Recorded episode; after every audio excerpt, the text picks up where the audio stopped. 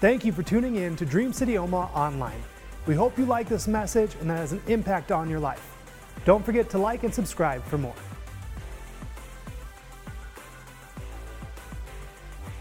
Are you ready for the word this morning? Man, like Angel, like Angel said, we could we could say amen and leave knowing that we've had church and we've been in God's presence and that God has moved in uh, in our hearts. And if He hasn't moved in your heart yet, um, my prayer is that He would do so before the end of the service and that you would allow Him to do so before the end of the service. You'll have an opportunity at the end of service to to respond as well to, to whatever it is that God is, is wanting to say to you today. But we're going to get into the word. And, and if you have your Bibles, if you want to take them in turn, we're going to be uh, in the book of Hosea. And, uh, and it's one of those. One of those books again. If you if you uh, if you don't know where Hosea is, find Isaiah. Take a right, keep going until you pass Daniel. You'll get to Hosea. If you turn more than like three or four pages, you might just miss it. Uh, Hosea is the first of the minor prophets in the Old Testament. Now, when, when we are reading through it chronologically, those of you that have been reading through the plan with us, you know we've kind of been jumping around. We've been in Kings and Chronicles at the same time because they're both written to give us some historical perspective and context on the nation of Israel. And, and so we've been we've been going from Kings and Chronicles, and now over the last couple of weeks we've been dipping our toes into the prophets and what the prophets are saying to the nation of Israel as they're they're they're coming up against this this time in history where where God has continued to warn them, He's continued to to to bring encouragement and and discipline to them, and He's at a point where He's kind of like all right, if you're not gonna listen, last week I said he was like the Verizon guy, right? Can you hear me now? Can you hear me now? Can you hear me now? And if you're not going to listen, then, then the Assyrians, the foreign nation, is gonna come and they're gonna take you into captivity. We see it first with the northern kingdom of Israel and Judah at this time. Hezekiah is the king and kind of turns back to the Lord, so God is withholding judgment from them, but then they turn their back, and, and eventually Judah is taken into captivity as well. But we haven't got there yet. We'll get there in the next couple of weeks. But, but Hosea is the first of the minor prophets. So when we read it chronologically, we read it different than, than it's arranged how we find it in our Bibles today. In the Old Testament, it's arranged really the, the first five books, the Pentateuch, written by Moses.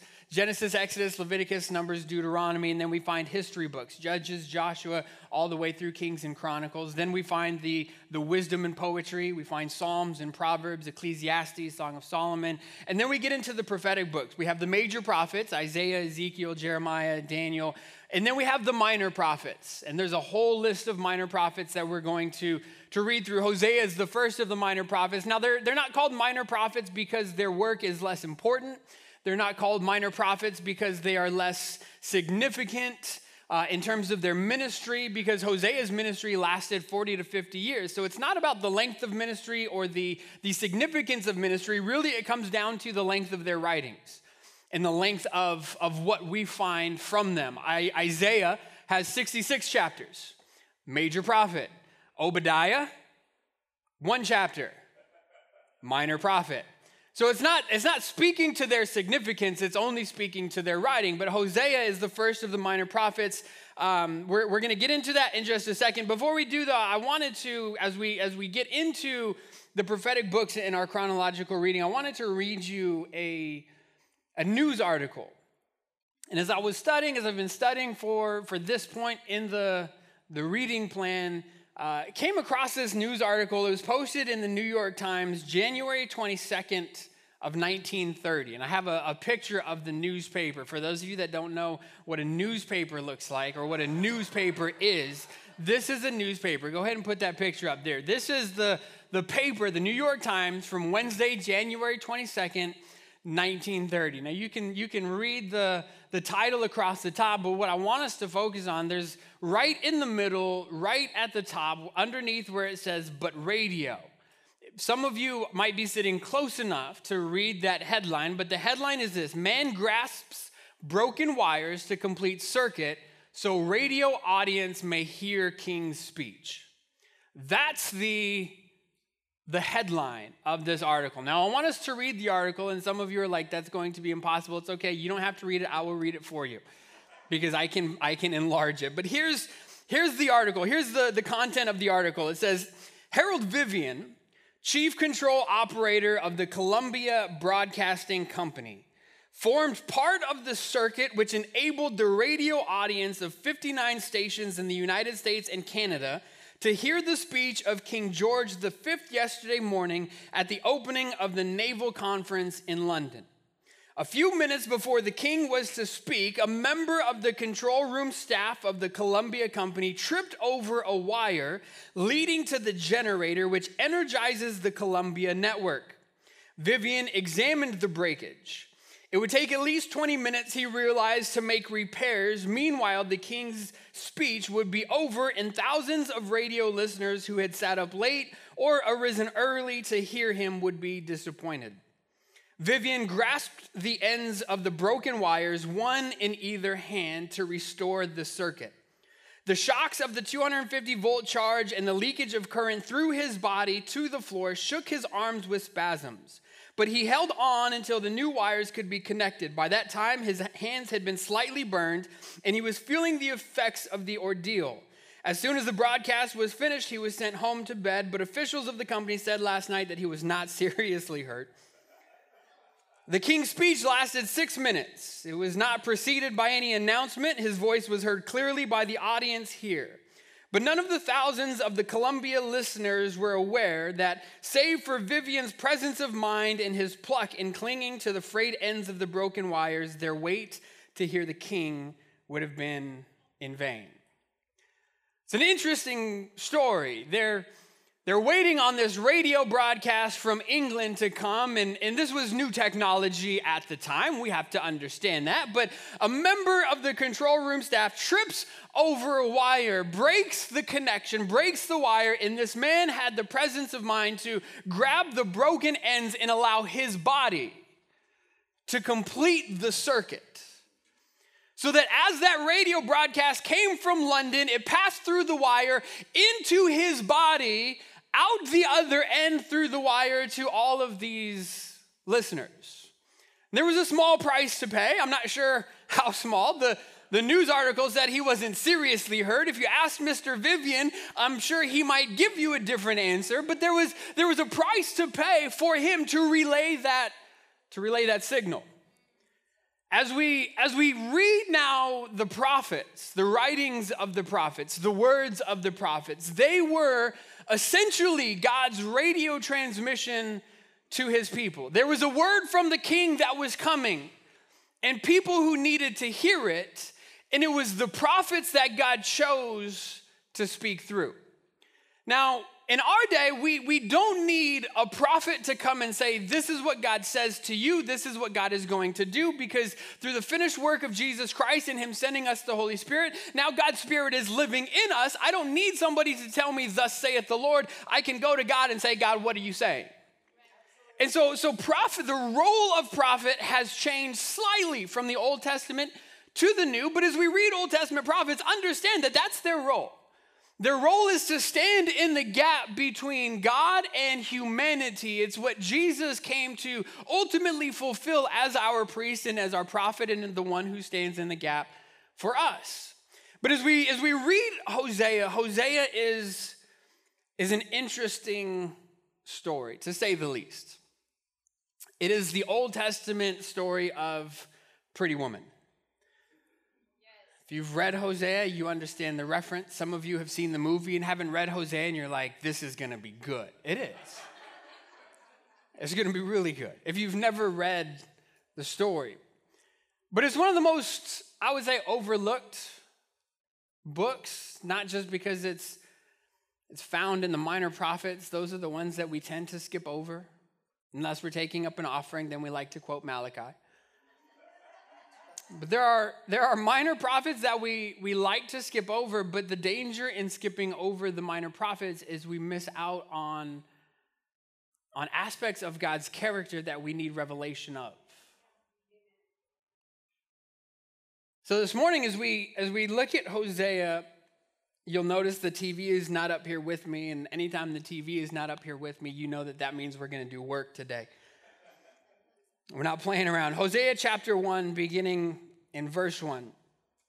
says that the Lord gave this message to Hosea, son of Beeri, during the years when Uzziah, Jotham, Ahaz, and Hezekiah were kings of Judah, and when Jeroboam, the son of Jehoash, was king of Israel. Now, again, based on, on the kings listed, we know that, that Hosea's role in his time as prophet during these kings, their kingships would last somewhere between 40 and 50 years. So that's it's about the time that most scholars think that Hosea served as prophet for God.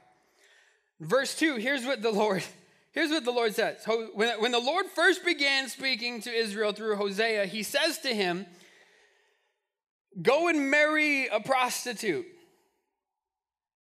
Now imagine just briefly with me, if you would. You are the prophet. You are this man, you are this woman of God faithfully serving Him, surrounded by people who are living in spiritual idolatry.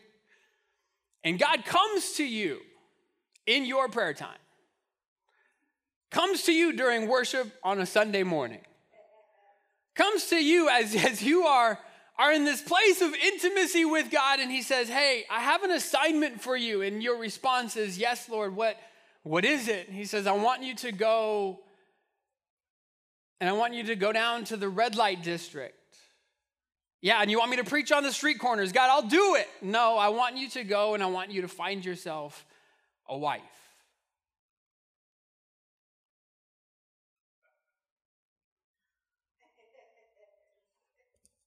Like, hold on, like, you want me to what? He says, I want you to go and marry a prostitute.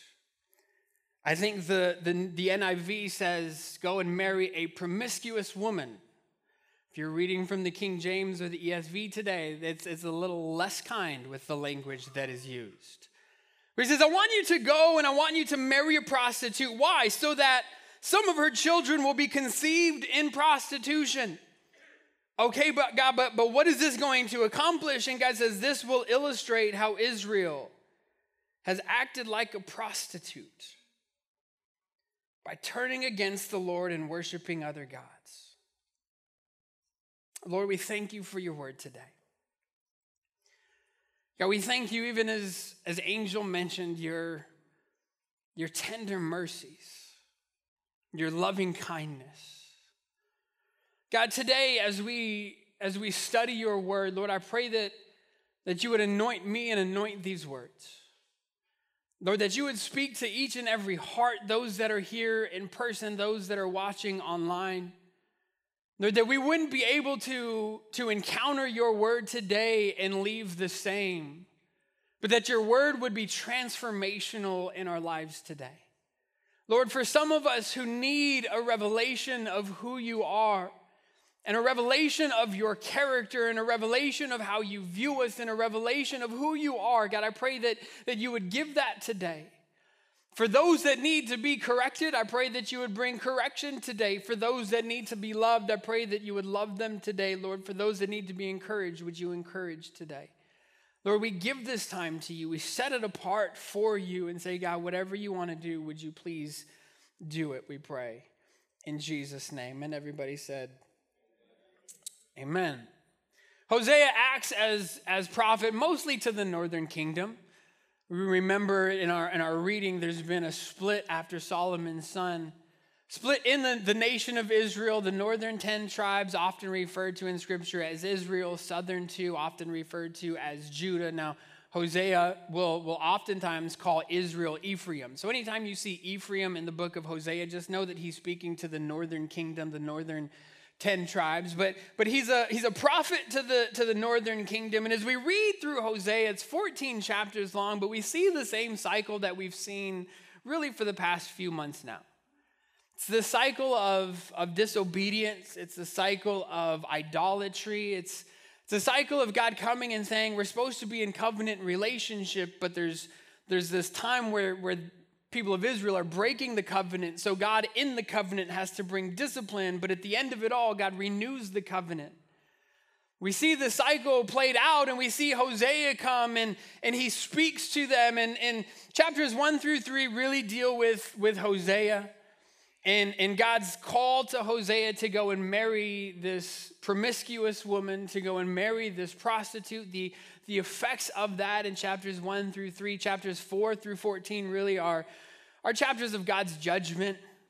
And if you read it this week, you, you probably read one chapter and then you started reading the next chapter, and it's like, didn't I just read this?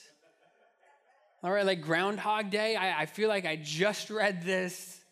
It's, it's very similar. It seems to be the same, and God is continuing to speak, to, to speak, to speak judgment over Israel for their actions. But, but as, as the prophetic book, it's so much more. I think, I think it would be easy for us if we weren't careful or really weren't in tune with what God is saying through the book of Hosea to read the book of Hosea strictly as a book of judgment against a nation who has turned their backs on him. He's, he paints a very clear picture in, in 11 of the 14 chapters of what's going to happen to Israel as a result of their actions.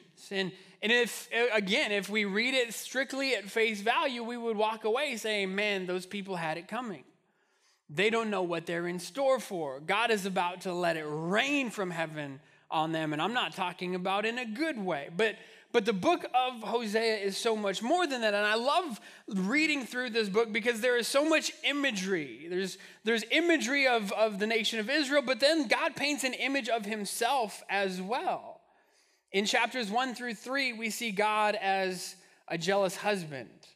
In chapter four, we see him as a frustrated shepherd. In chapter five, he's a destructive moth and a ferocious lion. In chapter seven, He's a trapper who's, who's ensnaring those who have gone against him. He's constantly giving them images so that when they when they think about God, they can connect it to something very similar to what Jesus did in his teaching when he came and he, he would often teach in parables, giving spiritual principles a real practical backbone so that people could understand what it is that he was what he was saying. As we read through the book of Hosea, there's two main two main images that I want to talk to you about to make sure that we walk away with an understanding of. Two main images that God paints of himself through the writings of Hosea. And the first one is this the first image that we see is God is a just judge. God is a just judge. And because God is a just judge, he demands justice. He demands justice to be served. And, and one of the complaints that he has against Israel, and we've read it in Micah, we're reading it in Hosea, is that his people were, were twisting justice. They were perverting justice to meet their own needs. God is a just God, and we see that from the very beginning when he puts Adam and Eve in the garden and he tells them, You may eat the fruit of any tree except for that one. What did they do? Ate that one. So, what must God do? Now, because you have disobeyed, you will be removed from the garden. You can't come back into the garden. And not only will you be removed from the garden, but there will be real lifelong consequences, not just upon you, but all of your descendants leading up until this day. Because God is a just judge. Justice must be done. And when we read Hosea, we see that God is a just judge. He tells he tells Hosea, go and marry a prostitute. So, verse 3, what happens? Hosea goes and he marries Gomer. if any of you are expecting a child and you're looking for a good Bible name for your daughter, may I not suggest Gomer? Hosea marries Gomer, the daughter of Diblaim, and she became pregnant and gave Hosea a son. And the Lord said, Name the child Jezreel, for I am about to punish King Jehu's dynasty to avenge the murders he committed at Jezreel. In fact, I will bring an end to Israel's independence. Now, the word, the name Jezreel is really a play because in the ancient Hebrew language, it sounds almost identical. There's just one syllable that is pronounced differently than Israel. And so he's, he's, it's a play on, on words, but the name Jezreel can really mean one of two things because its definition is this it's, it's the definition of Jezreel is God sows. And to an agricultural culture and society, when, when they thought about sowing, you could think about sowing in one of two ways. You could think about the farmer who grabs a bunch of seed and sows it. and he scatters the seed. He, he disperses the seed. And you can also think about a farmer who very carefully takes a seed and plants it and cultivates it and waters it. So the context that God is using Jezreel is, is really what he's saying is what I want you to name your son is God will scatter. He will scatter because punishment is coming. And this isn't the only child that they had. Verse 6 says that soon Gomer became pregnant again and gave birth to a daughter. And the Lord says to Hosea, Name your daughter Lo Ruhamah. Now, Lo, the prefix Lo means no or not. Ruhamah means to be loved. So he says, I want you to name your daughter not loved. For I will no longer show love to the people of Israel or forgive them. Lo Ruhamah means not loved or no, no mercy, no compassion. Imagine God telling you to name your daughter that. Name your daughter no love. You thought you had it bad, right? Like you, you thought you had it bad in middle school and kids picking on you for, oh, that was just me and Weasel. Okay, I guess you thought, you thought your name, you wish you could change your name. Here's poor little not loved, and teachers taking roll call, and she said, Not loved, are you here today? Yes, ma'am. I'm here. Now, why would God do that? Because these names are not just, they're not for these kids, but they're names to be a picture for all of Israel. They, these kids were walking billboards of God's judgment that was coming on the nation of Israel. Verse 8, that doesn't end there. Verse 8, after Gomer had weaned Lo Ruhamah, she again became pregnant and gave birth to a second son. And the Lord said, Name him Lo Ami, which means not my people. For Israel is not my people, and I am not their God. So here you are, the men of God, faithfully serving him and God comes to you and says, Because of the way that Israel has treated me, and because the way that the kings have led them astray, and because they're sacrificing their kids to these different gods, and because they, they worship me by their lips alone, but their hearts are far from me, what I want you to do is I don't want you just to proclaim my judgment upon Israel, but I want to, to give them a picture. And so name your son the one that God scatters, and name your daughter the, the one that is not loved name your other son not my people, because that is Israel to me. The ones that I scattered, the ones that I will not show mercy to, the ones that are not my people. When we read that and when we understand that, we, we see an aspect of God's character as a judge and one who will demand justice be done. If that doesn't make you sit there and contemplate your entire life, I don't know what will. God demands justice. In chapter 2, we see more judgment, verses 9. God says this Now I will take back the ripened grain and new wine I generously provided each harvest season. I will take away the wool and linen clothing I gave her to cover her nakedness. He's speaking to Israel. I will strip her naked in public while all her lovers look on. No one will be able to rescue her from my hands. I will put an end to her annual festivals, her new moon celebrations, her Sabbath days, all of her appointed festivals. I will destroy her grapevines and fig trees, things that she claims her lovers gave her. I will let them grow into tangled thickets where only wild animals will eat the fruit. I will punish her for all the times when she burned incense to her, her images of Baal, when she put on her earrings and her jewels, and she went out to look for her lovers, but forgot all about me. God is a jealous husband comes to Isaiah and says, I want you to marry a prostitute, marry a promiscuous woman who, who will bear you children, not through your own seed, but from the seed of her lovers, and you are going to take care of them, and you are going to raise them, but you are going to name them this. To be a picture for all of Israel of the way that I view them and ultimately my love for them.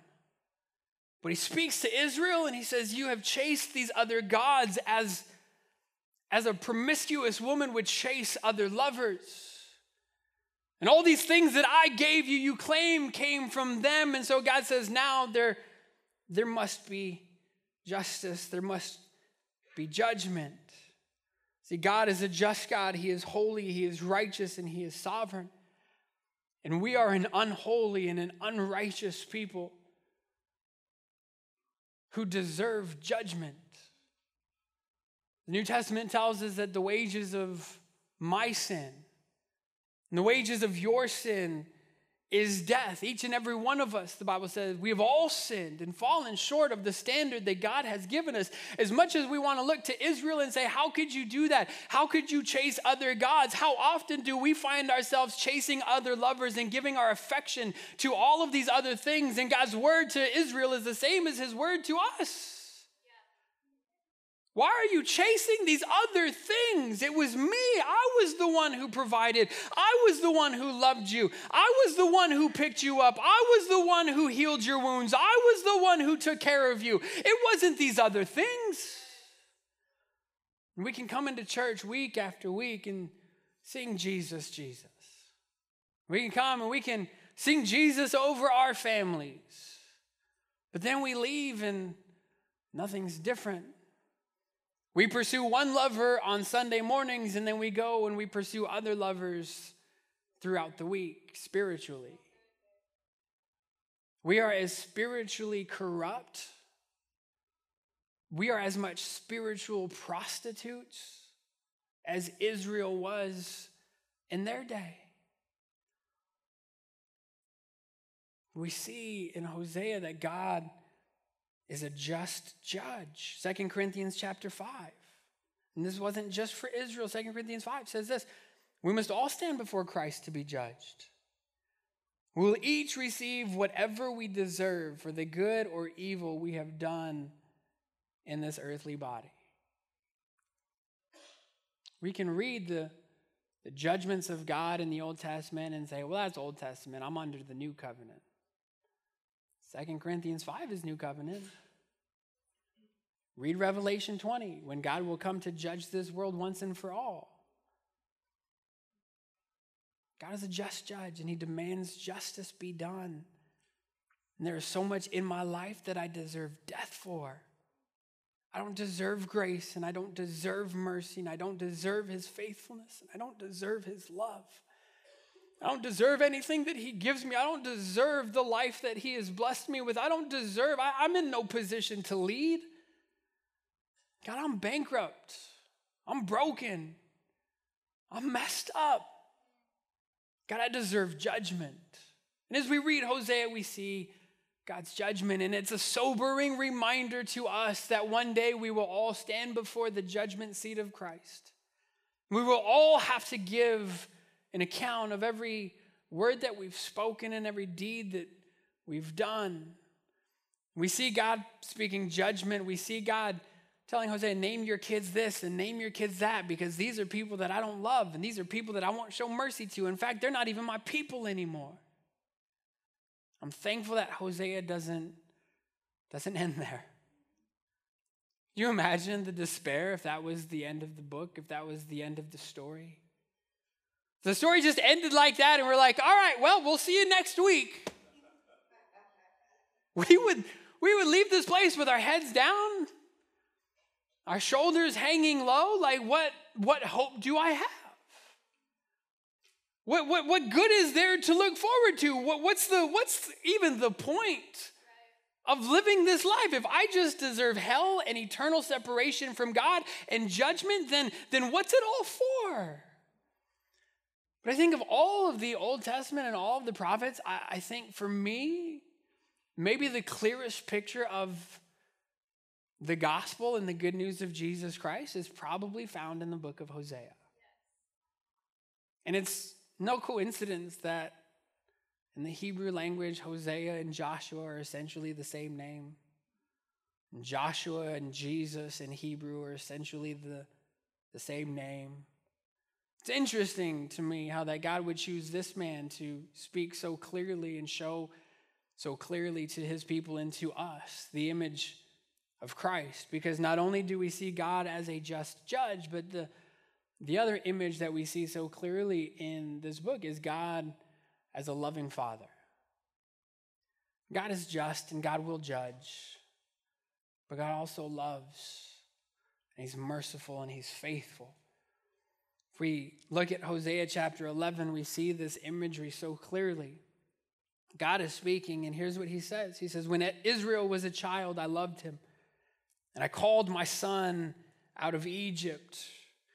But the more I called to him, the farther he moved from me offering sacrifices to the images of Baal and burning incense to idols, I myself taught Israel how to walk, leading him along by the hand. If you're a a parent here and you've taught your kid how to walk, you, you understand, and it's very easy for you to connect with the imagery that he's portraying here. He's saying, As a father, I would be there on my knees and I would have my, my arms stretched out to my son, saying, Follow me, come to me. This is, this is the way you do it. This is how you do it. One foot in front of the other. If you need to lean up against something, you can, you can lean up against me. Have you ever been there?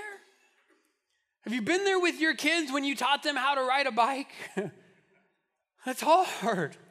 It's hard as a kid, it's hard as a parent. As a parent, you hold on to the seat and you have a hand on the steering wheel and then you let go and you kind of let them go on their own. And, and it's really difficult depending on the makeup of your child. If you have a child who has high coordination, but his, his attitude maybe a little bit less than, they fall one time and the one time they fall, like, I'm done. This is over. This is stupid. I'm not going to ride a bike. You'll just take me everywhere I want to go.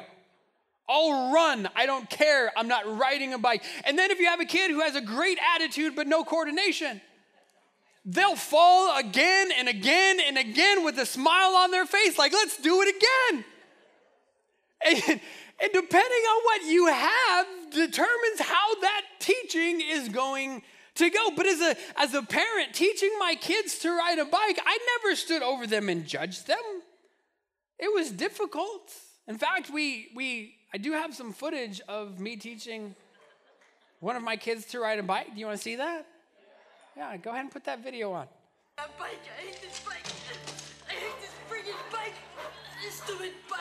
I hate it. Daniel, what's the matter? Why did you throw your bike away? Because I felt like it, Ma. look at me when I'm talking to you. Clearly, that's not one of my children. That's Daniel LaRusso from The Karate Kid. But I, I, I promise you, we've had that same conversation. Stupid bike, I hate this bike. I'm never riding a bike. Son, why are you kicking your bike? Because I want to, Ma. Right? Like, but as a parent, I remember teaching them to ride and they would fall. And when they fell, you know what I would do as their father? I wouldn't stand there with my arms crossed and a gavel in my hand, ready to speak judgment or condemnation over them. What would I do? I would run over and I would pick them up and I would brush them off and I would say, Son, it's okay, try again. Jewel, it's okay. Try again. You can do it. I know that you can do it. I'm right here. Just trust me. I'm not gonna let you get hurt. I'm not gonna, I'm not, I'm not gonna fail you. Just do you do you trust me? I trust you, Dad. Okay, then listen to me. If you'll trust me and listen to me and just obey, li- listen to my instruction, and if you'll do what I tell you to do, and, and don't ride too fast, don't ride too far ahead of me, but you can't ride too slow. We have to go at the same pace. And if you just be close to me and listen to me and trust me and, and obey my instruction, then, then it's gonna work out well for you. That's what God's saying. That's what He's saying throughout the prophets. Don't run ahead of me and don't run behind me, but if you'll just be close to me, if you'll just trust me, if you'll just obey, if you'll just listen, if you'll just heed my instruction, then, then things will go well for you. You'll get what you want and you'll get to where you want to go, but you can't do it on your own. You have to be dependent on me. But as his children, so often, as he says, they, they move further away from me. When I draw close to them, they, they leave me. He says, I taught Israel how to walk, leading him along by the hand, but he doesn't know or even care that it was, that it was I who took care of him. I led Israel along with my ropes of kindness and my love, and I lifted the yoke from his neck, neck and, and, and I myself stooped down to feed him. Verse 8, he says, How can I give you up? How can I let you go? How can I destroy you like Admah or demolish you like Zeboim? He says, My heart is torn within me, and my compassion overflows. How about that for a picture of God? When he looks at you, he says, My heart is torn. My heart, I, just, I want nothing more than to be close to you, but the closer I get, the further you move away, and you're worshiping these other things and you're pursuing these other loves. And when I look at you, yes, you deserve justice and you deserve mercy and you deserve ju- or you deserve judgment, but my heart breaks inside of me, and all that can flow out of it is compassion. In your sin, that's how God looks at you with compassion and a broken heart. We have this image of God as a judge, and rightfully so, because He is that. But when we look to Him, we also have to be able to see Him as a loving Father, as the one who is chosen to adopt us into His own family who has now, as our Father, put down the gavel and come to pick us up in our mess. God, in His love for us, He showed it by while we were still sinners, sending His Son. He didn't make us clean ourselves up first. He says, I'm your Father and I love you. And for some of us, it's hard to understand that.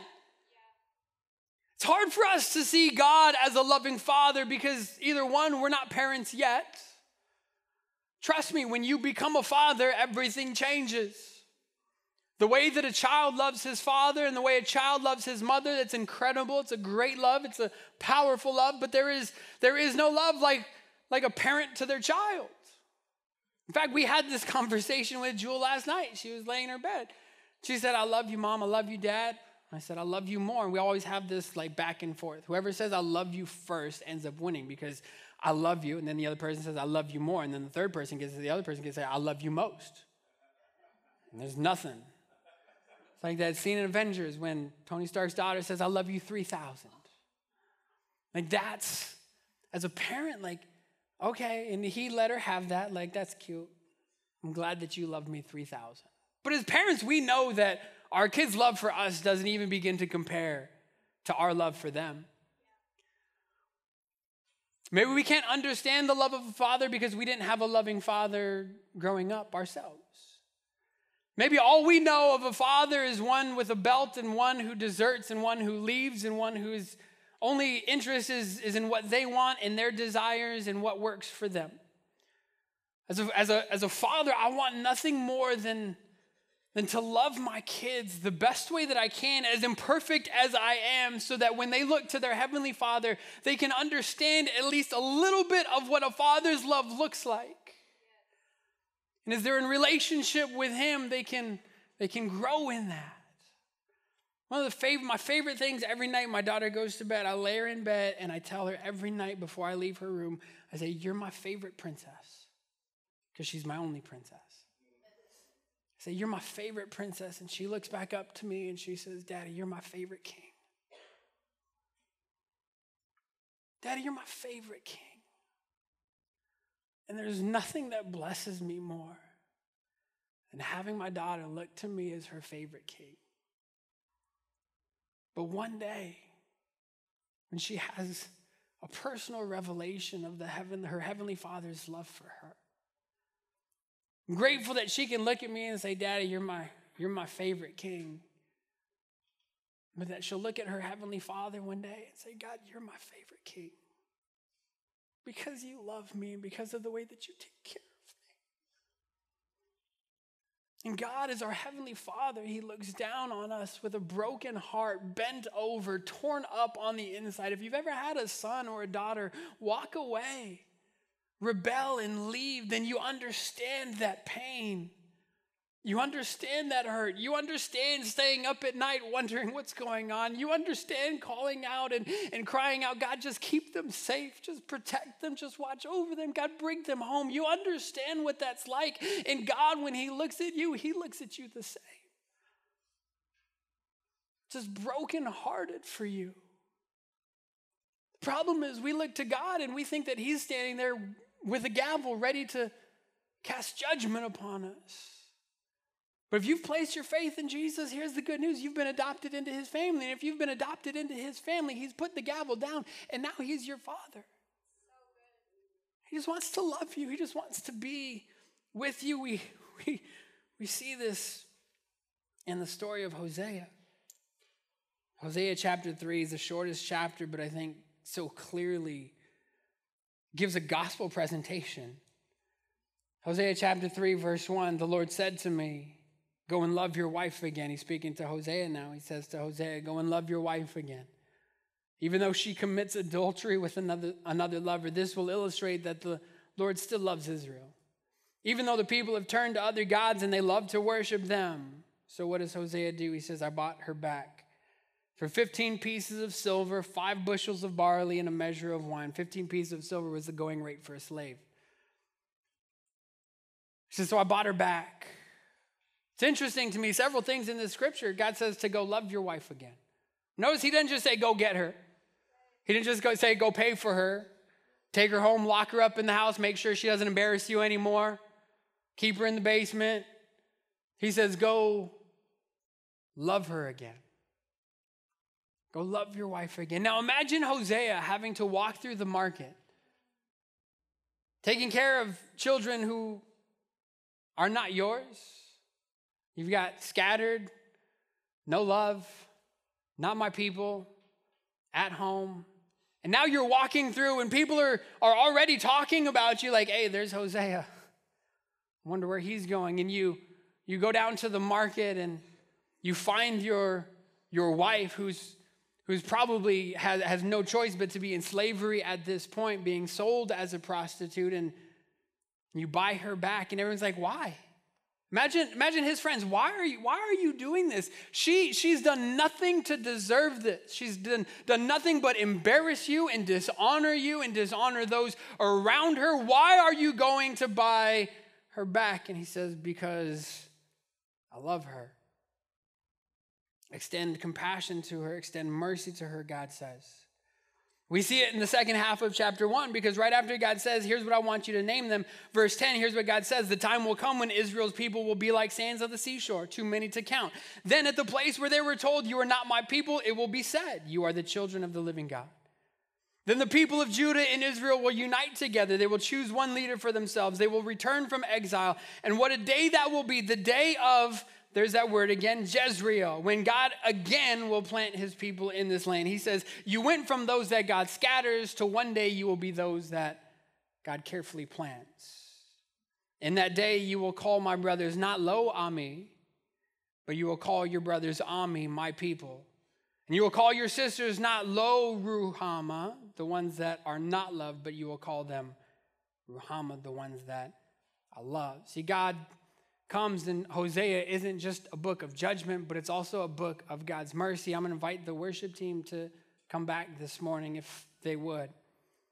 It's not just about God's judgment on his people. Yes, that's there because he is a just judge, but the God of Hosea is a God of loving mercy. He's a God who is faithful even to a faithless people. First half of chapter two, we read it and we saw the promises of judgment, but again, the chapter doesn't end there because the second half of chapter one shows God's mercy. The second half of chapter two shows God's mercy. Verse 14 says, Then I will win her back once again. I will lead her into the desert and speak tenderly to her there.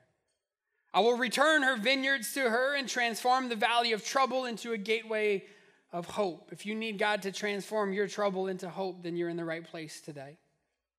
She will give herself to me there as she did long ago when she was young, when I freed her from captivity in Egypt. When that day comes, says the Lord, you will call me my husband instead of my master. What's interesting is the New Living Translation translate that my master. King James ESV says my Baal. Baal was a, a general term for, for the other gods that were worshiped in that, in that area, in that region says, In that day you will call me your husband, not just one of the gods that you serve.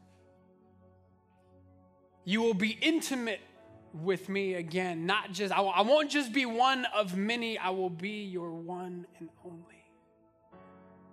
He says, You will call me, you will know me as your husband. O Israel, I will wipe the many names of Baal from your lips. You will never mention them again. I will make you my wife forever, showing you righteousness and justice, unfailing love and compassion. I will be faithful to you and make you mine, and you will finally know me as the Lord. It's a beautiful book. And it's so descriptively and accurately gives us a picture of God's character. We see in the book of Hosea that God, yes, is a just judge. And because he is just and because he is the judge, judgment must be given. But at the very same time, God is also a loving father. And so you might be sitting there today and, you're asking the question okay, then how do you reconcile the two?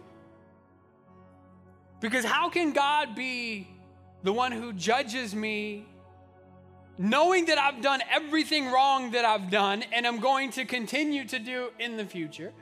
knowing how imperfect I am, how can God be my judge and also be a loving father? I, I can't understand how the two can be one. How do you reconcile that? You reconcile that with the gospel. You reconcile that with the good news of Jesus Christ. And because God is a just judge, and yes, because you deserve and a penalty must be paid for your sin, the loving Father, sent his Son to take upon himself the penalty for all of us. God put the iniquity of us all on him. God took him who knew no sin to be sin, that we might be the righteousness of God in Christ Jesus. How do you reconcile the two? Because the judge sent his son to die on my behalf and to die on your behalf. And in that moment, my sin was imputed to God as to Jesus as he, he hung on that cross and he took upon himself my sin and your sin once and for all. And he gave up his life because a life had to be given. And he said, It is finished. And he was placed in the grave. And three days later, he got up, and when he got up, his righteousness was imputed to us. It was deposited into our account. And so there was this exchange where my sin was in Jesus' account and Jesus' righteousness was placed in my account. So now when I look to God, he's not my judge, but he's my father. And the problem with so many of us is that when we think about God, all we think of God is the God who's standing there with his arms folded, a gavel in his hand, ready to cast judgment upon us. And so it causes us to run and it causes us to hide and it causes us, like Adam and Eve, to, to cover ourselves in our shame and say, God, I don't want you to see me like this because you're a judge and you're going to judge me. And the Father looks at you and he says, My heart is broken for you. All I want to do is provide for you. All I want to do is love you. All I want to do is be intimate with you. You're here today and you're wondering why my life hasn't changed. I've been in church for, for so many years, but nothing's different. It's just the same stuff over and over and over again. It's because you're continuing to view God as a judge and you haven't met him as your father. Because you can't be intimate with a judge. A judge is a transactional relationship, but a father is transformation. Why do I continue to sin? Because all you see is a judge when you see God. Why am I not drawn to the heart of God? Because you don't know Him as your Father. Jesus said, If you love me, your obedience to my commands will come out of that love for me. But but you'll never obey me until you love me. You can't love a judge, but you can love a father.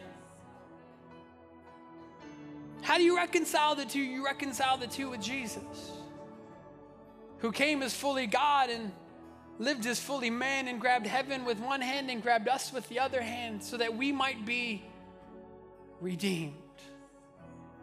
What does it mean to redeem? To redeem means to buy back. It's what Hosea did and Hosea chapter 3 is he went down to the market and he said, I don't care what people say and I don't care what people think and I don't care about the humiliation. Imagine the, the humiliation he would have felt, but imagine the humiliation that Jesus felt. He was stripped naked. As he was spat on, as his beard was ripped from his face, as he bore the lashes for you. Imagine, imagine what, what he felt walking up that road, carrying the cross, knowing he didn't deserve any of that. But he did it because he loved you. We see it in Hosea and we see it in the New Testament today. I don't know where you find yourself. I don't know what you came in here dealing with, and I don't know what your view of God is, but but today, if you need to encounter God as your Father, I want to leave us a little bit of time just to be able to do that. If you would just stand with me, wherever you're at, just, just go ahead and stand. If you're watching at home, I would encourage you just to, to bow your head.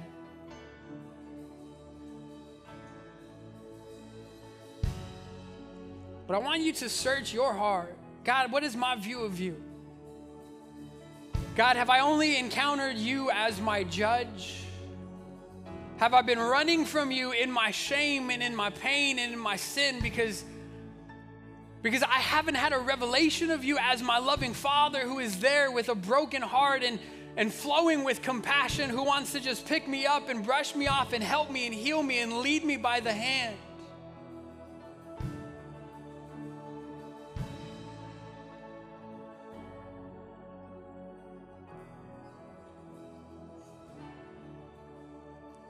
Lord, we thank you. Heavenly Father, we, we thank you. We thank you that you are the God of Hosea. The God who,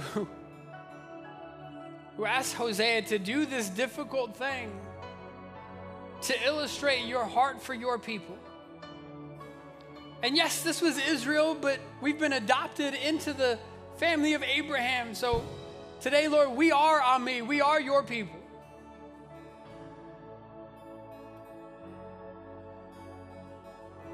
Lord, we thank you that you're the God of Hosea, but God, I also thank you that you're the God of Gomer.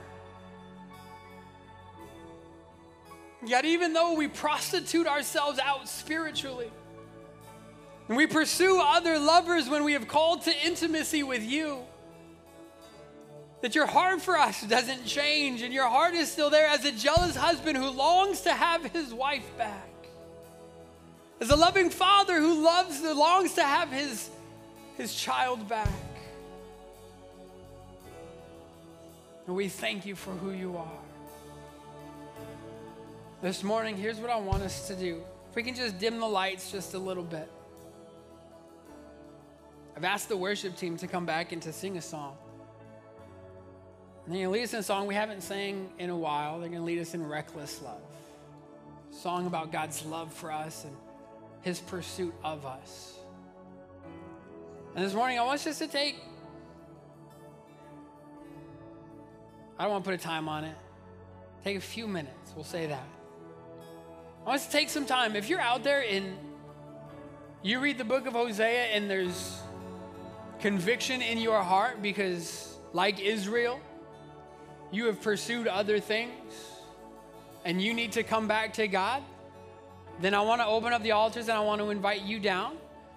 And as we sing this and as we worship Him and as the team leads us in this time, just come down and find a place, a place of repentance.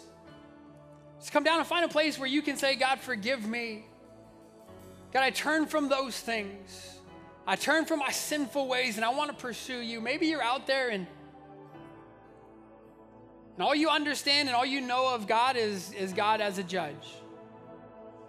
If you're here today and you've never had a revelation of God as your loving Father, I want you to respond as well. And I want you to come down here and find a place where you can just get alone with God, where you can worship Him and thank Him for His love and thank Him for His mercies and ask God to give you a revelation of His heart for you of his love for you, of how he views you. So, this morning, as the worship team comes and leads us, I just want to invite you again if, if you are that spiritual harlot, as many of us are, who worship one lover on Sunday mornings, but we have many lovers during the week. You want to repent of that. The altars are open. If you're out there and you say, God, I don't want you just to be my judge, but I want to know you as my father, then I would invite you down and come get a revelation of who God is this morning.